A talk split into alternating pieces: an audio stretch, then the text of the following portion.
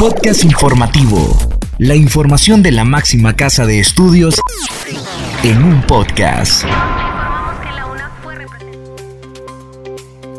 Bienvenidos a este espacio de divulgación de la Universidad Nacional Autónoma de Honduras. Les saluda Catherine Ramírez. En esta edición le informamos sobre la maestría en comunicación que está a la espera de ser aprobada. Niñez y juventud, principales víctimas de la violencia sexual y homicida en Honduras. Doctor Jaime Good, uno de los fisioterapeutas estadounidenses, impartió una conferencia a estudiantes de terapia funcional. Presencia universitaria, un legado que supera el paso del tiempo. Iniciamos con Moisés Aguilar, quien nos comparte la exposición de arte espacio, volumen y sonido del profesor investigador Miguel Romero.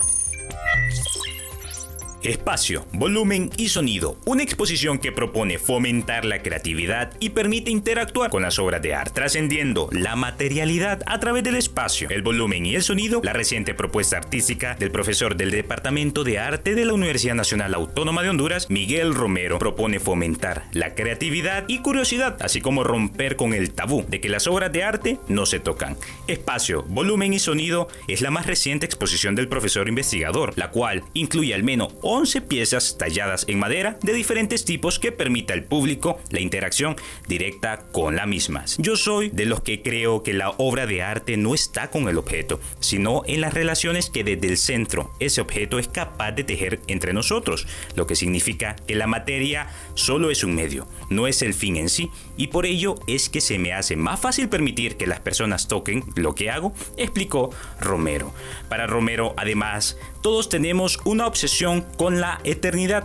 Pero para mí no parece justo que nosotros mismos, ya que en cierta forma nos impide realmente vivir. El arte para mí es algo activo, si lo están viviendo, si están interactuando con él. Si no, es simplemente y sencillamente un trozo de piedra, papel o un pedazo de plástico, finalizó.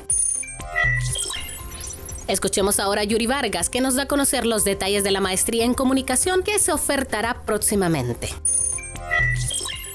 La jefa de la Escuela de Ciencias de la Comunicación, Marisela Bustillo, informó que la maestría en comunicación ya está lista, a la espera únicamente de ser aprobada por las instancias competentes a lo interno de la Universidad Nacional Autónoma de Honduras, para posteriormente pasar a la Dirección de Educación Superior. Añadió que dicho programa académico será bimodal, impartido por docentes de España, Argentina, Colombia y Centroamérica, con un impulso a la comunicación multimedia y un fuerte componente de investigación científica. Añadió además que la maestría ha sido diseñada para periodos regulares académicos de 15 semanas, con el propósito de que en dos años los maestrantes puedan cursarla y respecto a los costos afirmó que no serán elevados, pues se definirán de acuerdo al mercado estándar de Tegucigalpa. Avanzamos con la información y Hugo Duarte presenta las estadísticas de la niñez y juventud, las principales víctimas de la violencia sexual y homicida en Honduras.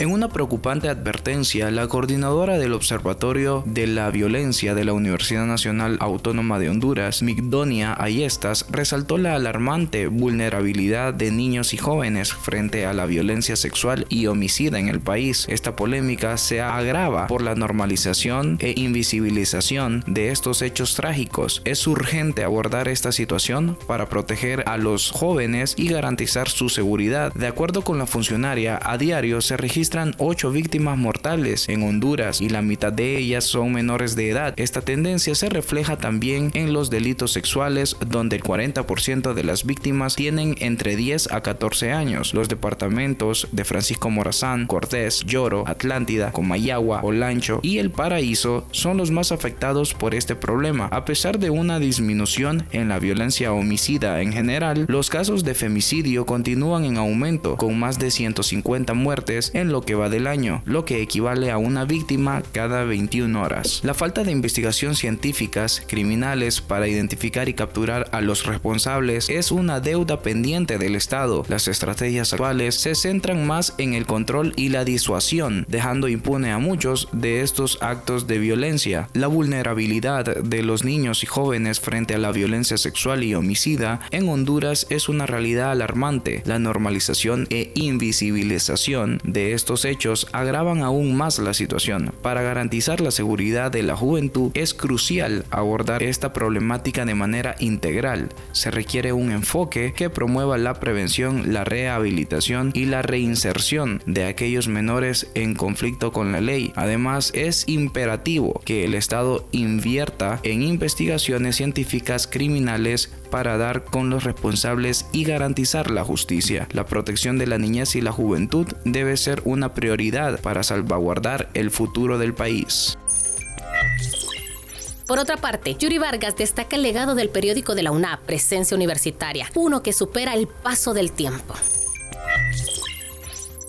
Los pocos registros existentes indican que sus orígenes se remontan a los años 80, con la publicación de artículos de profundidad sobre temas de país. Luego hubo una pausa de décadas que terminó allá por el 2013, cuando un nuevo equipo de profesionales retomó el proyecto. Se trata de Presencia Universitaria, el periódico de la Reforma, adscrito a la Dirección de Comunicación Estratégica DIRCOM, cuyo lema hace referencia a uno de los procesos más significativos en la existencia de la Universidad Nacional Autónoma de Honduras, la Reforma Universitaria. El equipo de de trabajo de este innovador medio de comunicación está conformado por siete periodistas, una correctora de estilo y un diseñador gráfico, bajo el liderazgo del licenciado Elin Rodríguez en la parte de redacción, Carlos Alvarenga en producción audiovisual y Kelsin Vázquez en edición impresa, con el apoyo de Roberto Oseguera en mercadeo y Ana Zapata en monitoreo.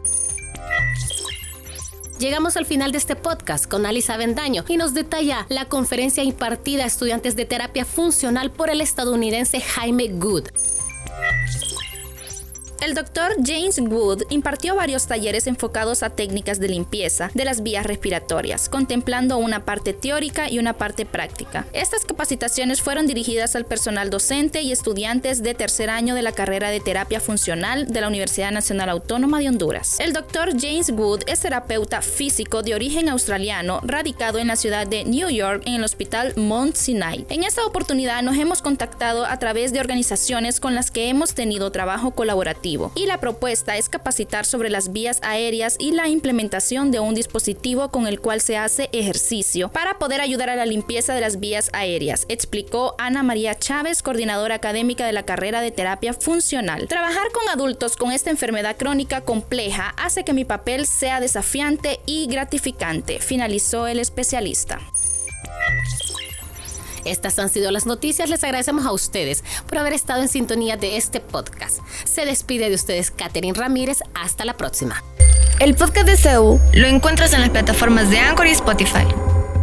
Este es un servicio informativo de la Universidad Nacional Autónoma de Honduras.